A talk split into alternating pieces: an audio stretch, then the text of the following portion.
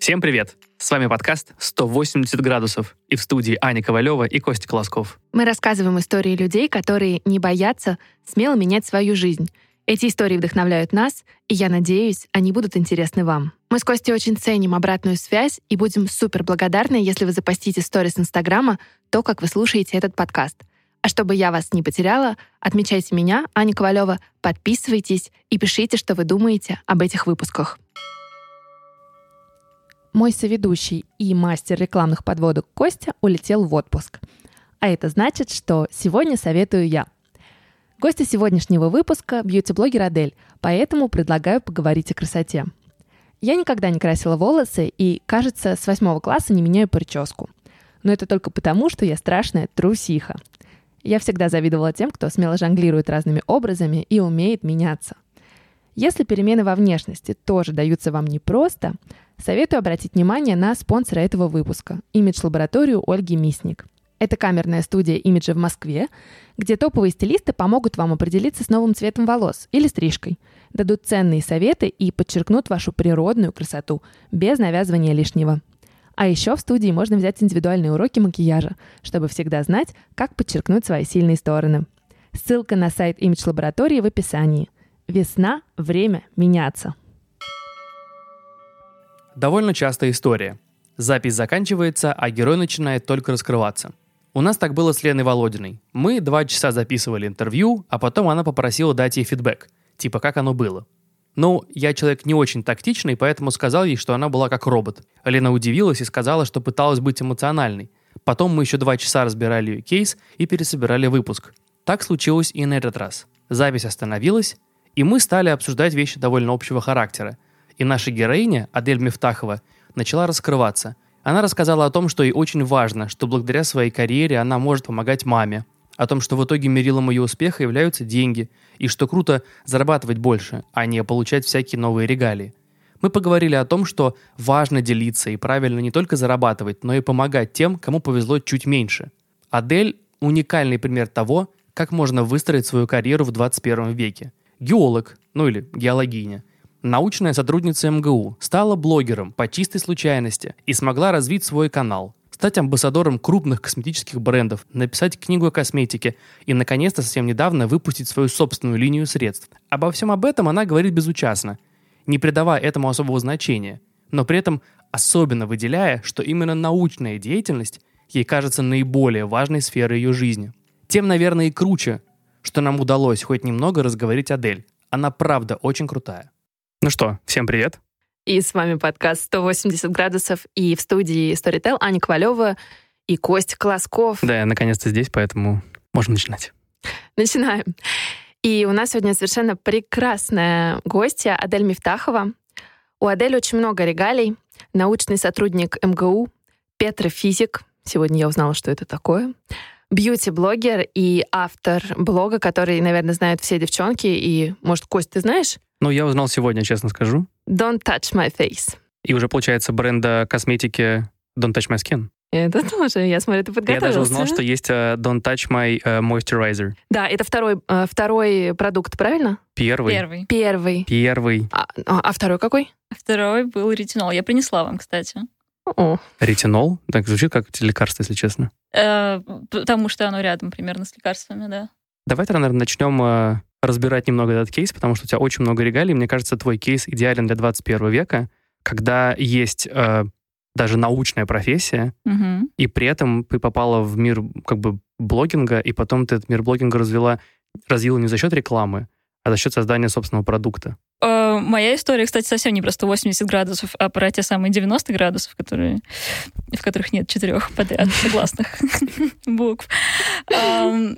Э, моя как раз про 90 градусов, потому что я ничего в своей жизни не бросала, ни от чего не отказывалась, и никаких радикальных перемен в моей жизни не было. Это все очень плавно перетекало и плавно возникло. То есть у меня не было таких прям радикальных перемен в жизни. Ну, давай разбирать э, твой, как говорит Костя, кейс по куличикам. Э, есть твоя научная карьера. Да. Расскажи нашим слушателям, что такое петрофизик, чем ты занимаешься и что ты преподаешь в МГУ. Можно я небольшое лирическое отступление сделала? Mm, я это. работаю нефтяником, и в последние даже не так. Я работаю нефтяником, и я всегда с гордостью сообщала людям, что я работаю нефтяником, что я такая классная, что у меня классная профессия, я не просто еще и деньгами занимаюсь, я еще и науку российскую развиваю. Но в последние полгода где-то я столкнулась с тем, что люди, когда узнают, что я работаю нефтяником, начинают меня ненавидеть. И, Почему? И очень э, прямо, и очень иногда даже в очень агрессивной форме они говорят мне, что я неправильный человек, ну потому что ну, я работаю на, на индустрию, которая уничтожает нашу планету. А тебя это напрягает? А, я, да, я начала, начала об этом довольно глубоко задумываться. Я даже думаю о том, что я, наверное, в какой-то момент хотела бы переквалифицироваться в какой-нибудь более sustainable источник энергии. Выращивать водоросли, я не знаю, что-нибудь такое делать. Но все равно, когда говорят «я нефтяник», я вот с детства никогда на самом деле не понимала, что имеет в виду. Скорее всего, при слове «нефтяник» у вас в головах возникают вышки нефтяные. У меня только что возникло. Ну, в том числе. Да, но я немножечко не в той области. Я занимаюсь тем, что задолго до появления вышки Геологоразведка. нефтяной. Геологоразведка, да, это поиск разведка нефтяных газовых месторождений. Я занимаюсь тем, что я изучаю скважины, так сказать. Когда на месторождениях или еще не на месторождении, в месте, где потенциально может быть нефть, бурят скважину, в нее после пробуривания опускают всякие приборы, а потом поднимают, и в тот момент, когда они поднимают, они по длине скважины замеряют всякие параметры, типа радиоактивность, удельное электрическое сопротивление, время пробега звуковой волны, еще что-нибудь, плотность, еще что-нибудь. Вот и записывать диаграммы, я эти диаграммы анализирую, интерпретирую, могу с некоторой долей вероятности сказать, есть нефть где и примерно сколько ее. Но я бы сказал, что довольно логично, учитывая, что ты, в принципе, родом, и ты выросла в довольно как бы нефтяном регионе. Ну, это никак не повлияло на выбор моей профессии. А как ты почему-то оказалась на... Я родилась в не очень большом селе. Оно называлось, называется, все еще есть Красноусольский, в глубинке башкирской. Так звучит, конечно, но это было довольно развитое село. Не такое, что две улицы и грязь. это было довольно развитое село, там даже был, был и есть кинотеатр. А, вот. И я родилась в довольно хорошей семье, но в какой-то момент умер мой папа, когда я была совсем маленькой. Моя мама осталась с двумя детьми, со мной и с моей сестрой. И она попыталась в своей жизни все-все-все сделать для того, чтобы мы из этого села выбрались. И что-то с нами хорошее произошло. Mm-hmm. И вот, и оно произошло. Вот. И сначала моя сестра старшая поступила в МГУ, потом я поступила в МГУ, и... На мои... какой факультет? Геологический. И результаты моих экзаменов позволяли мне поступить либо на физический факультет, смысл которого я в тот момент не очень понимала, либо на геологический факультет. И я пошла на геологический факультет. То есть это не было зовом крови, зовом сердца и прочее. Это просто был какой-то, да, это, это был какой-то логичный. И что? Смотри, ты поступаешь на геологический факультет, угу. постепенно знакомишься с этой индустрией и понимаешь, что она интересная. Или как это работает? Ну, я вообще такой человек, я очень, очень прагматичный человек, и мне нравится все, что у меня получается. А это было не супер сложно, и у меня в какой-то момент начало получаться. Я писала хорошие работы, делала хорошие работы. Я где-то с курса с третьего начала работать в компаниях, и как-то все было меня все это не раздражало, а значит, все было нормально, и я продолжала в этом работать. Ну и никакого, скажем так, диссонанса не было, что я хочу заниматься чем-то другим, а вот я сейчас здесь. То есть была полная уверенность того, что я, я просто занимаюсь тем, что получается. Я не знала, чем еще можно заниматься. И когда я заканчивала университет, единственное, что я умела, это нефть. Я больше абсолютно ничего не умела, и поэтому у меня даже мысли не было, что я могу чем-то еще заняться. И я думала, я училась на это 6 лет. Я столько всего отдала этой профессии, почему я должна заниматься чем-то еще. Мне казалось совершенно абсурдным, когда мои одногруппники начинали заниматься чем-то другим. Тоже опять, когда готовились, э, у тебя была какая-то поездка в Париж? Да, я ездила стажироваться в Париж, но это не то, чтобы прям highlight моей биографии, но тем не менее.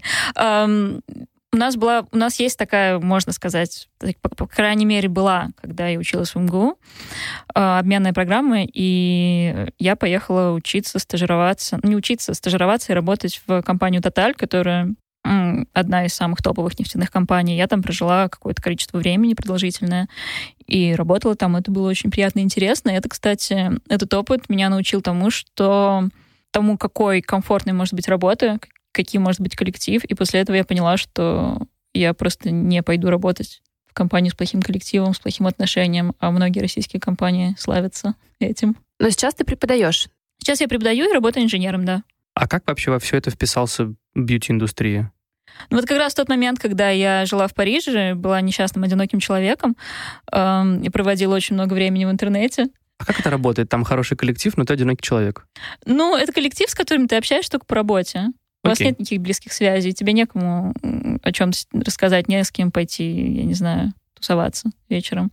Вот ты один такой несчастный, сидишь в Париже, все красиво, но, ты, но тебе грустно и одиноко. Вот.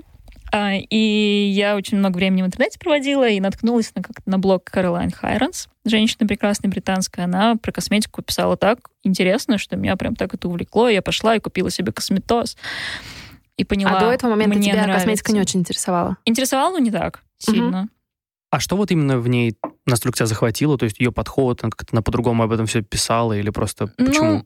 Ну, русские бьюти-блогеры, это было лет... Сколько лет назад? Это было лет пять, наверное, назад или шесть. Тогда русский бьюти-блогинг был такой, ну, прям очень, очень своеобразный. Ну, мне- блогинг вообще пять лет назад был своеобразным. Мне кажется, весь русский интернет пять лет назад был крайне своеобразным местом. Эволюционное развитие. Ну да. Ну, там было перекати поле просто по части какой-то хорошей информации про косметику. А, Вот, а эта женщина и блогеры, которые с ней были связаны, с ней, и к ней были близки, ам, они как-то писали с научным обоснованием, они там приводили ссылки всякие интересные. Я подумала, ого, это не так уж и поверхностно оказывается. Оказывается, это можно изучать, можно целые диссертации об этом писать. То есть такой науч-поп. Ну да. И я подумала, что мне это интересно, а потом появился Телеграм. И Телеграм был прекрасной площадкой для таких людей, как я, потому что там не было комментариев, лайков и прочего. Ты боишься этого? Я считаю, что комментарии — это худшая часть интернета, которая только существует. Но много же хорошей связи. И особенно у тебя в канале, мне кажется, очень много благодарных читателей. Да, да. Но в канале как раз-таки а, в Телеграме такая штука, что если человек тебе пишет, это значит, что ему либо очень сильно нужно тебе написать, либо он настолько агрессивен, что он готов совершить эти действия, которые ему нужно совершить для того, чтобы тебе написать. То есть ему нужно найти твою почту, сесть, открыть свою почту, вбить да, твой много- адрес много электронной шагов. почты, написать. Вот, а в Инстаграме этого всего не нужно, и поэтому все выливается как-то очень быстро. Поэтому в Телеграме негатива не было практически вообще никакого, потому что для того, чтобы написать что-то, нужно совершить действие. А 99% людей эти действия совершать не будут. И что, ты решила, что ты тоже можешь вести такой блог, основанный на научных фактах? Да, мне тогда казалось, что я прям очень квалифицирована для этого. А как Сейчас это- мне кажется, что Ну просто как это совсем нет. работает? То есть ты никогда не увлекалась бьюти-индустрией, ты посмотрела на иностранно-западного блогера, тебе понравился ее стиль, и ты просто реально решила, это, что эта тема тебя может тоже волновать? Ну да. Ну я читала сначала очень много для себя, потом я подумала... Потом я подумала, а может быть, на русском кто-нибудь пишет. И пять лет назад так никто особо не писал. Ну, наверняка был кто-то, но я не знаю.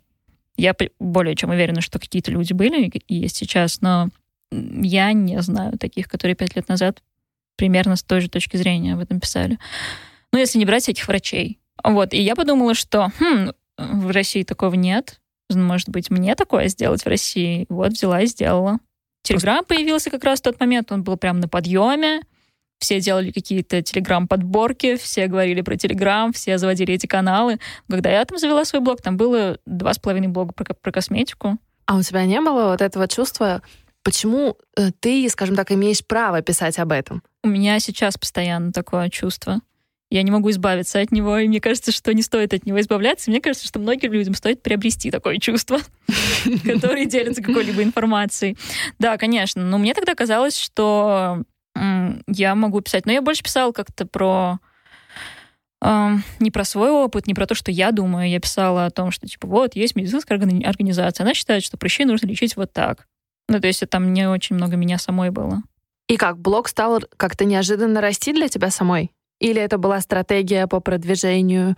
И... Да, вот что было, что первоначально в данном случае? То есть кажется, что это какой-то, как ты говоришь, то есть это, в принципе, расчет. То есть это хорошее действие с точки зрения того, что вот тебе нравится эта тема, ниша свободна, ты можешь это делать. Но я тогда об этом так не думала.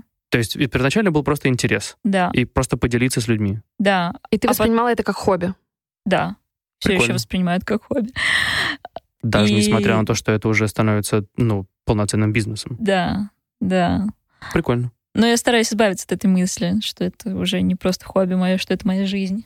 Ну, а нет в этом какого-то патетично звучит. кокетства такого, то есть из разряда, что, ну, как бы, ну, тебя же читает там 60-70 тысяч человек Мгм. в одном телеграме. Мгм. По сути, ты уже лидер мнения, инфлюенсер, но это такое немножко заигрывание, знаешь, с публикой, типа, ну, как бы, ребят, ну, я, я просто так. Нет? Возможно, возможно. Очень может быть, что это так. У меня не было, на самом деле, никакого расчета. Я просто писала то, что мне было интересно, а потом был вот этот взрыв в Телеграмах, все делали подборку лучших бьюти-каналов в Телеграме, а лучших это значит просто те, которые существовали. И было типа 15 штук. Вот он 15 лучших каналов, просто других нет. Вот. И, конечно же, мой канал был во всех этих подборках, в Esquire, в Космополитене, во всех этих журналах. Потом меня позвали писать статьи для Wonderzine а, потом меня позвали писать статьи для Космополитен, потом для GQ, для всех-всех-всех журналов, сайтов, которые пишут о косметике. Они все, любой назовите, любой просил меня написать какую-нибудь статью на каком-нибудь этапе. Слушай, а по мере вот такого органического роста тебя как лидера мнений в этой сфере, не думала в это уйти полностью? То есть, ну, оставить работу или... Нет, не думала, потому что косметика — это очень поверхностные вещи, а мне хочется заниматься менее поверхностными вещами. Ну, для меня наука нефтянка — это очень важные вещи. Мне кажется, что я делаю полезное дело, хотя теперь общеизвестный факт, что я не делаю полезное дело, а совсем наоборот. Э, Я испытываю из-за этого большие проблемы внутри себя. Вот, мне хочется делать все-таки что-то полезное для людей кон- а, на глобальном уровне, а косметика мне не кажется такой уж полезной штукой. Но просветительское, скажем так, дело, это же все-таки полезно как раз. Ну да. Ну вот. Я бы занялась образованием, например. Ну, ты и занимаешься образованием. образования. Только образованием в Ну да. бьюти-сфере, по сути. Я бы хотела заниматься образованием в каких-то более серьезных сферах. Я понимаю, сейчас звучу так, будто бы я ненавижу то, чем я занимаюсь. На самом деле нет. Мне кажется, просто это скорее какая-то развлекательная штука. Но, с другой стороны, довольно часто люди пишут мне, что у них изменилась жизнь, потому что они наконец поняли, что либо что с ними все в порядке, они, им не надо себя исправлять, либо им всю жизнь попадались плохие врачи, тут они прочитали один мой пост, и все у них исправилось. Это очень здорово, это очень классно. Но мне сам блогинг уже не очень интересен. Почему? Ну, я интроверт, во-первых. Ну, это какая разница, сидишь и пишешь себе посты. Ну, и мне очень хочется делать что-то своими руками. Я, собственно, и делаю что-то своими руками. На самом деле, э, это же, по сути, такая карьерная лестница мечты любого блогера. У тебя появляется блог, он активно растет, тебя а, фичерят во разных статьях, зовут в СМИ, появляется коллаборация с брендом. Потом а, ты становишься амбассадором. Сейчас я задам все сопутствующие вопросы. Мгм. И это вершина бизнес, свой бизнес, это вершина вот этого блогерского пути, а потом блогинг э, служит средством продвижения вот этого своего бизнеса. А я сижу и такая, да. Ну, я, мне просто все это так легко далось. Я не то чтобы сидела и боролась за это, сидела и думала, что же мне сделать для того, чтобы стать популярным блогером. Типа ты обесцениваешь это, потому что ты не билась за это.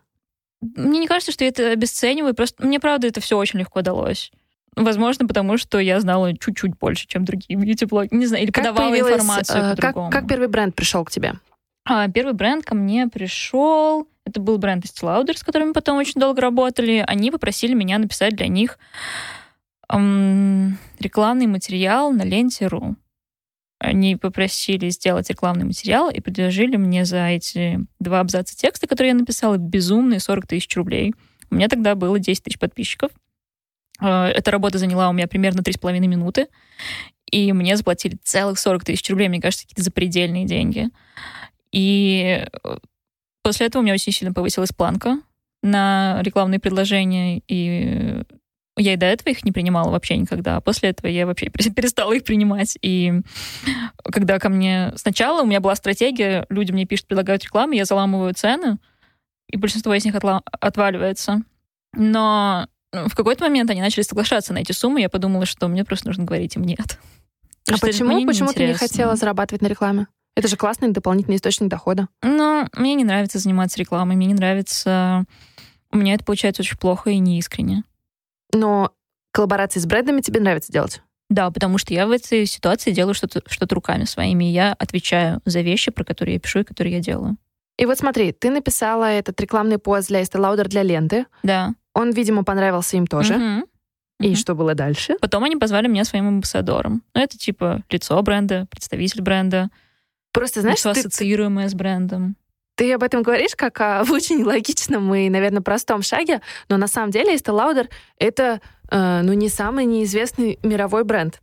Mm-hmm. А, у которого, я уверена, я, кстати, не смотрела, кто амбассадоры бренда, но если взять любой мировой бренд, который присутствует в России, как правило, у них звезды кинематографа, певцы, ну, короче, медиа, персоналити, которые обладают ну, огромным весом. И, mm-hmm. скажем так, их мнение очень ценится. То, что тебя делает амбассадором бренда, это большое событие. Хорошо. Но тебе так не казалось?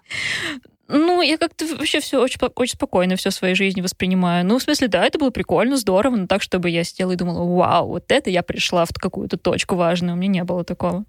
Но на самом деле интересно, откуда в тебе, а, знаешь, такая амбициозность, потому что если слушать тебя и верить тому, что ты сейчас говоришь, а, эти достижения не являются твоими целями. Они приходят к тебе сами. Но mm-hmm. кажется, иногда очень сложно дойти до определенных историй, если ты не идешь к ним и не понимаешь, куда ты идешь. То есть это просто удача и стечение обстоятельств, тебе кажется? Я, честно, к ним не шла. Мне кажется, что мне просто попадались э, хорошие люди в хорошее время. Правильные люди в хорошее время. Но у меня не было ни одной из этих целей. У меня не было цели написать книгу, у меня не было цели стать амбассадором бренда или цели сделать свой бренд. Ну а почему они выбирают тебя, как тебе кажется? Со мной приятно работать. И я Уже могу неплохо. Дать, я могу дать что-то уникальное. Иногда я знаю о, бренд, о средствах, которые делает бренд, гораздо больше, чем представитель этого самого бренда. Вот, мне кажется, что это. Ну, еще бренды любят меня не потому, что я такой классный человек, а потому что у меня крайне лояльная аудитория. Ну, то есть прям очень лояльная аудитория. И я понимаю прекрасно, почему она такая лояльная, потому что у меня ноль рекламных постов, ну и за исключением тех, которые совершенно очевидно рекламные я не так уж часто пишу, и мне кажется, что у меня есть определенная... Мне кажется, что через все, что я делаю, чувствуется какая-то... Я как чувствуюсь, я как личность, и чувствуется какое-то мое отношение к этому миру, и поэтому... Ну, то есть я не просто человек, который рассказывает про косметику, у меня еще есть там много другого, много других слоев.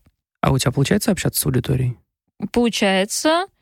Э, но у меня есть репутация неприятного, неприятного в интернете человека. Почему? С чем это связано? Ну, я не очень приветливая, не очень дружелюбная в интернете. Ну, то есть, когда я лично общаюсь с людьми, у меня с, у меня с ними максимально приятная коммуникация, все хорошо, я со всеми приятно общаюсь. Но в интернете я привыкла защищать свои границы, и иногда я защищаю их даже тогда, когда люди ничего плохого не имеют в виду. Ну, ты... Но у тебя в какой-то момент не обрастает броня, и ты уже просто, да, похрен на все. Ну, в плане, все равно эти комментарии будут. Невозможно ну, нравиться да. всем. Ну да. Ну, я и просто очень редко, резко отвечаю людям. И не пользуюсь смайликами эмодзи. И иногда я резко отвечаю тем людям, которые этого совершенно не заслужили. Но я работаю над этим. А твоей аудитории интересно, что ты ученый? Да, мне кажется, это их больше всего и привлекает. Окей. Иногда я рассказываю про свои рабочие будни, про то, как я преподаю в университете. А как студенты относятся к тому, что у них преподает ну, один из самых, наверное, известных бьюти-блогеров? Можно я вставлю как... свою лепту? Я просто вчера обсуждала со своей однокурсницей, что у нас было так мало классных, вдохновляющих преподавателей.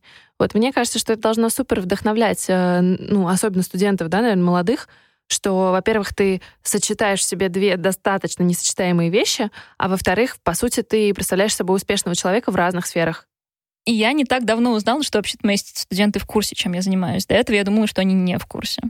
Адель, есть интернет. Да, я понимаю, но я была об этом не в курсе. Я была не в курсе во многом потому, что они никогда ни одного слова об этом не сказали, ни, ни одного намека за все время, что я преподаю. То есть у меня каждый год новая группа из 20 человек условно. И ни одна группа за последние три года — ни одного слова об этом не сказала. Они все общаются со мной исключительно про предмет. Слушай, а твои жизни не очень пересекаются, получается? То есть у тебя есть как бы несколько Адель, которые существуют в своем да. режиме каждая. Одна да. пишет бьюти-блог, вторая преподает в МГУ, и, кажется, они не особо встречаются, да, в какой-то момент? Не, ну я постоянно, у меня, я постоянно занимаюсь в течение дня то одним, то другим. Они ну, мешают? Ну, в смысле, ну да, это определенно разные люди немножко, но нет, они не мешают друг другу, они дружат, в мире друг с другом живут. Но это на самом деле до недавнего времени я занималась примерно одним и тем же и в косметике, и в своей работе. Я на работе я занимаюсь научной деятельностью, я читаю очень много статей, поглощаю огромное количество информации, и потом эту информацию трансформирую во что-то, в свою работу, либо в написание каких-нибудь статей, текстов, либо в непосредственно работу. И с косметикой то же самое. Я просто поглощаю огромное количество информации, медицинской, журналистской, э, какой угодно, и потом ее передаю в какой-то другой форме аудитории. То есть это примерно один и тот же процесс, просто с разными видами информации. Как книжка появилась в твоей жизни? Как книжка появилась в моей жизни? Мы как-то с Машей Ворслов, с авторшей моей книги, с авторкой, с авторшей. Вот здесь сложно выбрать. С авторкой. Эм, моей книги, мы довольно хорошо общались, и, в общем, она меня первая позвала писать э, тексты на Wonderzine, она тогда еще была редактором Wonderzine а. И мы с ней как-то сидели на кухне и думали, что о, было бы здорово на русском языке написать книжку. Кто, если не мы, напишет книжку на русском языке нормальную про косметику? И мы решили, что так она и будет называться «Нормально о косметике». А, и, конечно же, мы похоронили эту идею. Сначала мы думали на краудфандить на эту книгу, потом мы думали еще что-нибудь сделать. И, естественно, это все закончилось ничем. А потом мне написали из издательства «Альпина». Я написала заместитель главного редактора издательства «Альпина» Ирина Гусинская, она написала мне в Фейсбуке, говорит, Адель, хотите написать книгу? Я говорю, да, конечно, хочу. Вот у меня еще тут есть моя соавторка Маша, давайте мы вместе напишем книгу. И мы сели и написали книгу. Ну, Вот опять, такая вот Адель, история. Ну, опять тоже, ли- да. какая- есть подвох в этом. Во-первых, смотри, а, когда, например, если бы я получила сообщение в Фейсбуке или вообще предложение написать книжку, мне бы как минимум было очень приятно. Мгм. Ты помнишь вот этот момент, когда тебе предлагают написать книгу? Я сначала подумала, что это какая-то подстава. На секундочку. Потому Потом что я в спросила... интернете нет ничего хорошего. Именно так. А потом я спросила свои знакомые, которые каким-то там образом связаны с издательством Альпина, нормально ли это, нужно ли мне на это отвечать, и может ли из этого что-то хорошее выйти. Она сказала, да, Альпина — это лучшее в России издательство, самое честное в России- издательство по отношению к авторам. Я подумала, хорошо, давайте тогда будем писать книгу. Ну и мы поговорили с Ириной про там, контракт, про гонорар, про роялти, про вот это все. И начали писать. Но это было какое-то все такое логичное продолжение всего, что я делаю. И подписчики мне до этого писали, Адель, может быть, тебе уже написать книгу? А как она на тебя вышла? Она твоя читательница? Она, наверное, да. Мне так, Ты не неловко, спрашивала. мне так неловко теперь, да. Она подруга моей подруги, так скажем. Вот. И, и та моя подруга Оля Лукинская, которая тоже написала книжку, э, посоветовала меня, как автора, Альпине. Ну, книга-то тебе кажется достижением? Книга косметики это определенно здорово, и не, не книга как факт, а то, что она считается одной из лучших русских книг про косметику.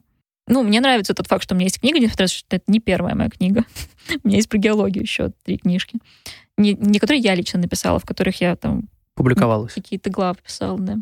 Я смотрела а, ваше выступление на, м, в одном из городов, где вы презентовали свою книгу, и Маша, твоя соавторка, говорит о том, что есть колоссальная проблема бьюти-журналистики в России, потому что вообще никто толком не знает, как об этом писать. Как правило, люди приходят э, в профессию бьюти-редактора из стажера, и они там просто оказываются. У них нету ни колоссального интереса, ни образования.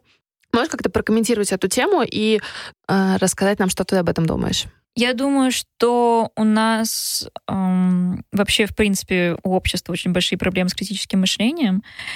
И тому есть много причин. Плохое качество образования, пропаганда со стороны государства, всяких нехороших вещей. Но в журналистике очень большая проблема с факт-чекингом, вообще в любой области журналистики.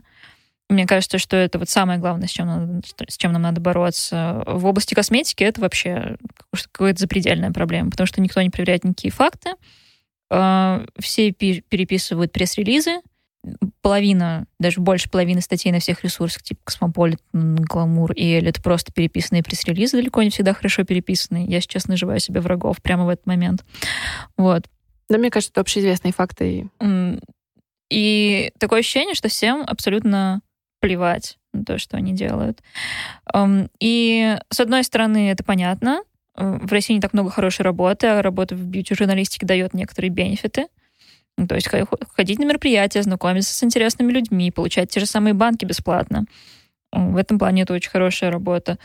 Но от этого так быстро выгораешь, потому что кроме того, что у тебя нет особого понимания, как работать с информацией, у тебя есть еще и начальники твои, рекламодатели, которые диктуют тебе, как тебе делать свою работу.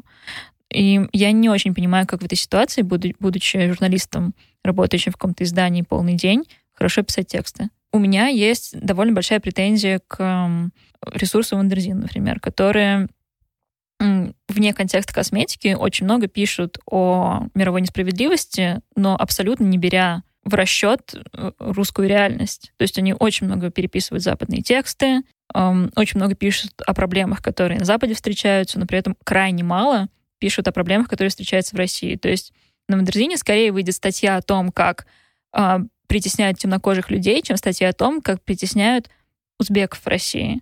Ну, мне кажется, что это просто что-то ненормальное. Так не должно быть.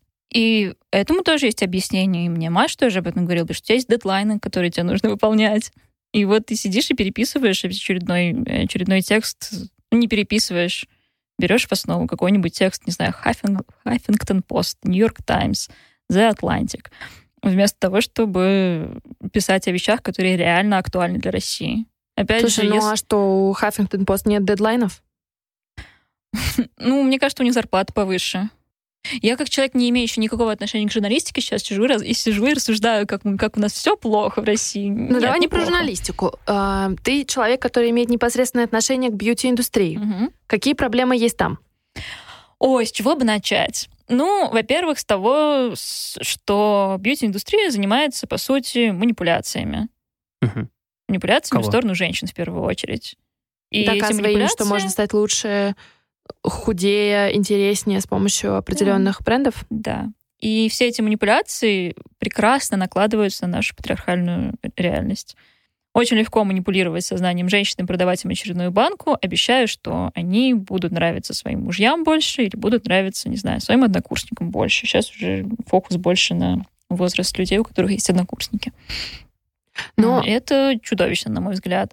Очень многие бренды пытаются продавать вещи, которые обещают вещи, которые никак не могут быть воспроизведены в реальности. А молодить на 10 лет? Нет, никогда. Избавить от целлюлита? Нет, никогда. Вылечить прыщи? Нет. Это невозможно. Но мне кажется, многие бренды сейчас э, ратуют за то, чтобы быть лучшей версией себя, и я прочитала, что тебя очень бесит эта фраза. Mm-hmm. А, почему? Что не так с нынешней версией тебя? Ну, а если тебе хочется, скажем, похудеть или избавиться, ну, окей, избавиться до конца невозможно, но сделать его менее заметным, целлюлит. А, например, я себе в принципе, больше нравлюсь, когда я накрашена. Я редко крашусь, но я считаю, что я симпатичнее, когда я все-таки накрашусь. Что в этом плохого? Плохо, когда это подается как единственный вариант, в котором ты можешь существовать. А, то есть тебе не нравится вот эта вот история, да. когда решаешь не ты, а решает за тебя? Да, за тебя индустрия решила, что ты должна быть лучшей версией себя. Это не ты так решила. Я не считаю, что абсолютному большинству женщин нужно себя улучшать. Если тебе комфортно, то все хорошо. А вот эти вот бренды, которые маскируются под добродетели и рассказывают тебе, это твои губы только лучше, это полная ерунда. И вот включается отсутствие критического мышления? То есть что ты не можешь... Ну... ну, мне кажется, включается вообще весь этот бэкграунд, на котором строится российское воспитание что девочкам с детства говорят, что они должны быть нежными, мягкими, а мальчики должны быть должны не плакать и защищать девочек. И как тебе ну, кажется, вот это сейчас вот меняется? Вот эти вещи конкретно? В очень узком кругу. Только в очень узком кругу людей. Вот таких, как мы с вами. Которые знают английский язык, которые читают прогрессивные издания, а абсолютное большинство людей нет, они все еще там. И это грустно. И они, опять же, в этом не виноваты. В какой момент ты приняла себя такой, какая ты есть, или это было всегда? Было всегда. Я всегда очень хорошо к себе относилась. У меня в семье не было культа внешности никогда. И культа еды. У меня в семье не наказывали едой, не поощряли едой. А что у вас, скажем, за что хвалили? Меня за оценки хвалили в основном. Тоже давались легко? Да. У меня есть подружка, мы с ней часто болтаем обо всем, и мы всегда очень ржем, потому что все нам говорят, типа, Ань, ну тебе ж легко, Даш, тебе ж легко, и мы знаем, что на самом деле нам не так легко, как все думают. Но, возможно, мы просто меньше ноем, чем другие в чем-то. И, ну, знаешь, вот есть люди, которые там, я не знаю, они что-то сделали, и они накатали огромный пост на Фейсбуке, вот они это сделали. Потом следующий пост номер два, как было тяжело, пока они это делали. Пост номер три, как тяжело, когда они поддерживают то, что они делали. И начинается вот эта вот история такая, ну, как бы и как... четвертый пост. Комментируйте. Да-да-да. Ну, такой путь страданий. Возможно, может быть, ты просто не ноешь? Ну да, я очень не люблю ноющих людей, хотя в последнее время я стараюсь не сообщать им об этом. как минимум. Ну, Ты можешь А, воспользоваться ну, шансом и ну. сообщить об этом в подкасте. Я привыкла вообще совсем справляться самостоятельно и все делать сама. Мне просто не кажется, что есть невыполнимые задания. Но я не беру на себя слишком много, как правило. А, Я не беру на себя больше, чем я могу сделать. И если я понимаю, что я... И поэтому у тебя две работы. Бренд, Может, я просто все делаю плохо. А, да, точно. Это За- отличный за- вариант. заметно. У меня- у меня много работы, я просто все делаю плохо. Я стала всего лишь амбассадором двух брендов. Могла быть четырех. Э, У меня всего два продукта, а могло быть уже как бы три А- магазина. Ну, короче, хреново все. А ты себя с другими сравниваешь? Нет. Ну, для меня один, один из критериев успеха, как и для большинства людей, мне кажется, это деньги. И одно из самых приятных осознаний для меня было, что я не смотрю на цены в магазине, я не смотрю, сколько стоят продукты, я не смотрю, сколько стоит одежда. Мне вообще все равно, сколько стоят туфли, я знаю, что я могу их купить. Это было невероятно приятное осознание. Сейчас я осознаю, что я зарабатываю больше, чем абсолютно все мои знакомые. И А вот если в процентном соотношении твоя э, работа научная мгм, и твоя блогинг-работа как? В 1 к 10 примерно. Да, но ты все равно остаешься в научной работе, потому что тебе приносит это какой-то кайф. Ну да, мне нравится. Мне нравится преподавать. Мне, в принципе, нравится заниматься научным ресерчем. И я, скорее всего, в какой-то момент начну переквалифицироваться в какую-то другую область энергетики эм, или материалов. Но я бы хотела остаться в науке. А как бизнес пришел в твою жизнь? То есть вот это тоже, тоже было органически, тебе предложили, а давай сделаем совместную какую-то коллаборацию, сделаем продукт, а потом как-то это все понеслось? Я с Натури Сиберика у меня вышла какая-то... Не Натури Сиберика, это бренд называется Organic Kitchen, Kitchen. но они все там, эти, все эти бренды, они принадлежат одной и той же компании, Да. поэтому я их так называю. Вот. Я очень хорошо общалась с их пиарщиком Виталиком, и мы до сих пор с ним очень хорошо общаемся. Виталик Козленков. Я как-то подвыпила вина вечером и сидела в Инстаграме, и у них там какая-то звезда, у них в магазине замешивала скрабы и раздавала своим поклонникам. Что-то там такое было. А я после бокальчика вина немножко осмелела и написала Видалику, о, у вас есть такие штуки, а давайте мы тоже вместе сделаем штуку, давайте вместе сделаем банку. И он такой, «Хм, говно вопрос, давай. Вот. Ам, Пошел к, к начальнику, к человеку с очень противоречивому, э, Андрею Трубникову. Да. И Андрей Трубников согласился, и у нас вышло с ними средство. и Это средство раскупили в первые же два часа, и мы все поняли, что что-то произошло. Что-то произошло. Но это Вот. тоже было приятно. Да, это было очень приятно. А потом, когда гонорар пришел, вообще стало приятно. А как появилась э, идея развивать собственный бренд? Идея развивать собственный бренд. Я до этого еще, до того, как завести свой бренд, работала и работаю все еще в интернет-магазине Foam. Его открыли мои знакомые, э, которые еще тогда не были моим знакомым. Тогда это был только интернет-магазин, и мне предложили просто делать контент, быть байером, то есть э, заниматься ассортиментом этого магазина, э, немножечко делать маркетинг, немножко делать соцсети. Потом открылся физический магазин, и мне, в принципе, это нравилось, потому что это была какая-то совершенно обратная сторона бьюти-индустрии. То есть до этого я была исключительно пользователем, а тут я, у меня появилась возможность что-то еще узнать об этой индустрии, узнать о том, как делается маркетинг, узнать о том, там, как формируются цены, как, в принципе, происходят закупки, как это все доходит до покупателя. И это был какой-то интересный мир, в который мне хотелось погрузиться. И э, Дима, совладелец магазина ФОМ, в какой-то момент позвал меня на ужин и сказал, продавать косметику здорово, все это классно, но еще интереснее делать что-то свое. Говорит, давай, я дам тебе денег, и мы все вместе будем делать классный бренд. Я сказала, давай. И через год у нас появился бренд. А ты со своей стороны даешь что? Даешь аудиторию и бренд? Адель Мифтаховой? Я владею брендом. В данный момент я полностью владею брендом, но потом у нас будут небольшие перестановки. Мы все вместе будем владеть брендом. А мои партнеры, они занимаются уже какой-то операционной частью. Типа бухгалтерии, логистикой, они договариваются с заводами упаковки, как они будут это растаможивать. А я занимаюсь всей творческой частью. То есть тем, как выглядит бренд, как он позиционируется, какие люди его представляют, а, какие средства там, для чего они и так далее. То есть ты арт-директор фактически. Ну, можно и так сказать. А да. кто был бы амбассадором твоего бренда? Какой интересный вопрос. Но явно не М. бьюти-журналист из Типа Вундерсина. кто-нибудь типа Амаль Клуни, например, что-нибудь такое. Сейчас, давайте, кто это? Это... Ты не знаешь? Дочка Джорджа Клуни. Это Нет, жена она Джорджа жена. Клуни, хотя даже наоборот, он ее муж теперь уже Это скорее. Почему? Она супер крутая, она юрист, она занимается м, вопросами, м, как правильно, не знаю сказать. Право.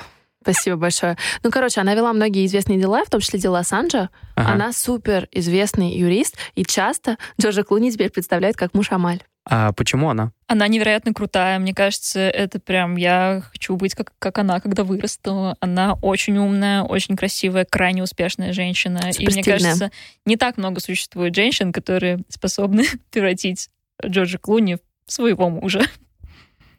У твоего бренда есть миссия? Вот мне просто интересно, вот ты много говорила, ну вообще много говорили о том, что есть определенные проблемы, о которых Мгм. никто почему-то не говорит, и вроде их нужно решать. И как ты, как ты свою цель видишь? Э, Моя цель — избавить женщин от чувства вины. И мы не говорим о том, что мы хотим кого-то делать красивыми, мы не украшаем людей, мы бренд про комфорт в первую очередь, потому что для меня косметика — это комфорт. Для меня намазаться кремом зимой, так, чтобы у меня не отвалилась кожа к вечеру от холодного ветра, это комфорт. И я хочу именно это передавать что косметика не должна вас украшать. Но если она, если вы ставите перед собой задачу украшения, я ни в коем случае не осуждаю, просто это не моя история. Слушай, ну это же общемировая история, когда блогеры сейчас э, создают косметические бренды, которые становятся огромными империями. В Америке это Glossier. Ну да, Гласье это, это супер кейс, который все Да. Ну, получается, ты такая русская Эмили, по-моему, ее, да, зовут? Да, Эмили. Эмили Вайс. Эмили Вайс, точно. Но ты себя, мне кажется, не очень хочешь ассоциировать. Нет, она очень крутая, просто я не хочу быть таким большим брендом, мне хочется быть более нишевой. А почему ты не хочешь вырастить это в большой бизнес? Потому что я знаю, во что превращаются большие бизнесы. Во Мне что? бы не хотелось. Они превращаются в машины, которые пожирают людей. Поэтому я стала амбассадором. Да, о, еще один конфликт, здрасте. А вот э, хорошо, но органический рост бизнеса, то есть, а цели ты ставишь перед этим бизнесом? Ну, то есть, вот не... Для чего он тебе? Ну вот да, вот, то есть он приносит деньги, это мы поняли, это хорошая штука. А, но вот он будет развиваться все равно. Вы все равно будете выпускать новые продукты, вы все равно будете их продавать, скорее всего. То есть как бы это все будет потихоньку будет успешно расти, развиваться. Он будет да. расти. И Мне ты бы в какой-то хотелось- момент скажешь, типа, ребят, все, мы вот тут останавливаемся, потому что мы сохраняем себя таким инди-продуктом. Ну, мы определенно не будем прям останавливаться. У нас есть план на 5 лет, что будет через 5 лет, мы не знаем. Может быть, мы закроемся, может быть, мы продадим, может, мы, мы будем дальше работать. Мне бы хотелось создать бренд, который изменил бы у людей отношение к российской косметике. Когда вот читаешь и тебе или когда разговариваешь с тобой, у тебя все получается. Мгм. И это прям круто. Ты поступаешь в МГУ, потому что хотелось. Ты преподаешь в МГУ, потому что можешь. А ты стала амбассадором, потому что... А почему нет, как говорится? Ты выпила бокал вина и написала книгу. А, нет, выпила бокал вина, и что было? А, А, и сделал сделала продукт, свой сделал свой продукт. бренд. Да-да-да, ты ответила на сообщение в Фейсбуке и написала книгу. Что вот не получилось? Было что-то, что не удалось? Что-то, что не удалось. Я сделала свой мерч, он не продавался. Блин. Вот это вот провал, Адель. Ты лучше бы нам такое не Я рассказывала, поступала конечно. в- во французскую магистратуру два раза, и меня два раза не взяли. Еще меня выгнали из аспирантуры, но это скорее уже по моей инициативе. А вот такие вещи, которые не получаются, тебя стимулируют к тому, чтобы а, где-то еще преуспеть? Или наоборот отнимают силы, и ты потом пытаешься восстановиться и найти в Меня себе? это очень расстраивает. Меня это очень расстраивает, но я как золотая рыбка. Я очень быстро забываю об этом и другими проектами занимаюсь. Благо, у меня очень много чем есть заниматься. Ты, наверное, не видишь себя всю жизнь в одной индустрии бьюти. Мне хочется заработать очень много денег и приехать в какую-нибудь немецкую деревню и жить там тихонечко, горох выращивать. Ты в бьюти-индустрии около пяти лет. Где-то так, да. Что в ней поменялось, пока ты там всех дизраптишь? Люди стали гораздо образованнее при- в этой области. Причем А, то есть не блогеры, есть то есть, то есть не блогеры сами, а читатели и, в принципе, средний человек, который идет покупать косметику, люди стали более образованными. Сейчас, сейчас уже, к счастью, ушла вот эта история про магический маркетинг, где вам пытаются продать крем с экстрактом фиалки, собранный в полнолуние красивыми мужчинами. Ам, Опять же, то, что появился бренд Glossier, это очень классно, потому что там скорее бренд развлечений, бренд праздник, чем попытка сделать всех красивыми, молодыми и конвенционально вписывающимися в стандарты. Появилось очень мало, очень появилось очень много, в принципе, маленьких брендов, таких как мой, а, которые не принадлежат никаким концернам. Сейчас эм, звездами стали профессионалы индустрии, например, те же самые дерматологи. Пять лет назад блог дерматологов был три с половиной. А сейчас появились блоги врачей, э, всяких разных. Моя женщина, которая гинеколог, к которой я хожу, у нее есть прекрасный блог в Инстаграме, где она пишет про доказательную гинекологию. Есть много блогов клиник, есть блоги косметических технологов, которые рассказывают о том, в принципе, как делается косметика. Никто никогда об этом не знал. Тут пришел, пришли технологи и рассказывают об этом, и это так здорово. И почему... Ну, люди начинают задаваться вопросом, а с чего это вдруг э, какая-то актриса стала экспертом в области косметики? Не знаю. Слушай, Адель, ну а с чего это какая-то геолог стала экспертом Ель... в области косметики? То же самое, нет? А я не считаю себя экспертом в области косметики, всячески, всячески открещиваюсь от этого титула. Эм, мне кажется, что люди моего возраста, чуть постарше, чуть помладше, уже не будут э, пытаться узнать секрет красоты Елены Ваенге. Ну, потому что это полный бред. Нет никаких секретов красоты. И для того, чтобы узнать что-то полезное о косметике, они пойдут в блог врача, в блог человека, который, не знаю, какую-то научную литературу читает. Слушай, ну я с тобой согласна, это действительно позитивное изменение, и это так работает, но с другой стороны, благодаря огромной доступности информации и тех же, тем же соцсетям а, люди смотрят на то, как выглядят другие люди, и постоянно сравнивают себя. Типа, а я хуже, у меня больше морщин, у меня больше попа, и так далее, и так далее. То есть, по сути, у этого всего есть оборотная сторона. Да, конечно. Мне кажется, сейчас есть два, ров, ровно два полярных направления связанных с нашей деятельностью. Первое — это движение бодипозитив феминизм, к которому я себя причисляю. Второе — это движение инстаграмные фитоняши. И они оба эти направления каким-то образом умудряются очень активно развиваться. То есть, с одной стороны, у нас красивые, гладкие, упругие женщины, у которых миллионы подписчиков, или которые хотят быть как они. как такими быть, да. Или не рассказывают, или они просто... Просто фоткаются. Просто фоткаются, да. С другой стороны, чуть-чуть менее популярные феминистки, активистки, э, которые говорят о том, что ты можешь быть абсолютно любым. Я не знаю, к чему это приведет. Мне прям очень интересно посмотреть, в чью сторону начнется перевес через какое-то время. Пока что перевес в области упругих женщин. Но было бы здорово, если бы перевес был в другую сторону. Почему? Потому что никто не имеет не имеет права говорить людям, красивые или они некрасивые. Мне кажется, что вообще неэтично говорить о внешности. Ну, это мой личный, мой личный заскок. Я, я не считаю, что бывают красивые или некрасивые люди. И вот этот просто, вот этот стандарт, вот эти вот упругие, красивые, гладкие женщины, это подается как единственно возможный правильный вариант. Но было бы здорово, если бы мы все поняли, что это не единственно возможный правильный вариант, что это может быть каким угодно. Насчет финального вопроса есть вопросики, потому что у нас же получается не какой не переворот, но...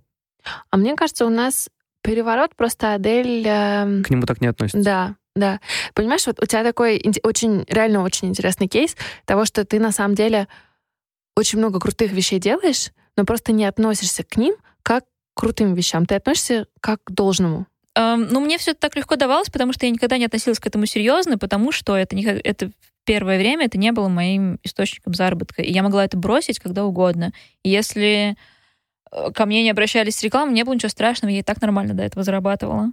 Слушай, а может вот в этом... Мне было страшно В этом и потерять. есть силы, в этом и есть да, секрет. Думаю, да. Мне кажется, а, когда вот ты относишься к чему-то как к твоему последнему шансу, угу. и ты за это настолько цепляешься когтями, что это твой источник дохода, это там твой вот, ну реально как единственный свободный билет, это всегда ускальзывает из твоих рук. Угу.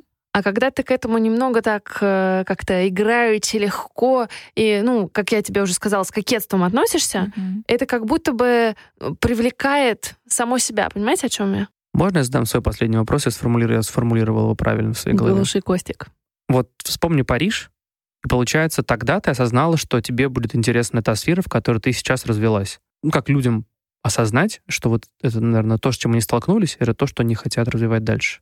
Если у них есть, если они постоянно об этом думают, если ты постоянно об этом думаешь, если ты постоянно пытаешься узнать об этом как можно больше, постоянно читаешь какие-то статьи каких-то новых людей, и это, в принципе, постоянно в твоей голове, то возможно. Но это звучит так, будто бы надо гореть этим.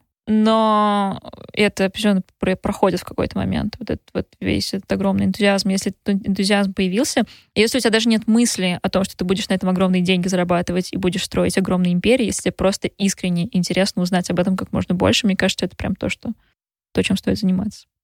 Если бы а, ты давала какой-то совет себе, а, когда ты еще не знала, чем заниматься, ну, в общем, ты возвращаешься назад — и mm-hmm. можешь дать себе, не знаю, давай там 13-14-летний какой-нибудь совет, но уже с высоты своего пройденного пути.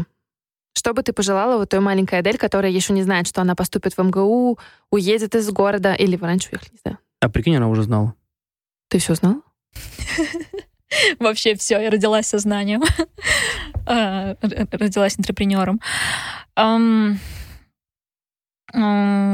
Я бы посоветовала не работать с людьми, которые мне не нравятся. Это, это, мне кажется, это самое важное. Я даю этот совет всем. Я давал, дала бы этот совет себе юной.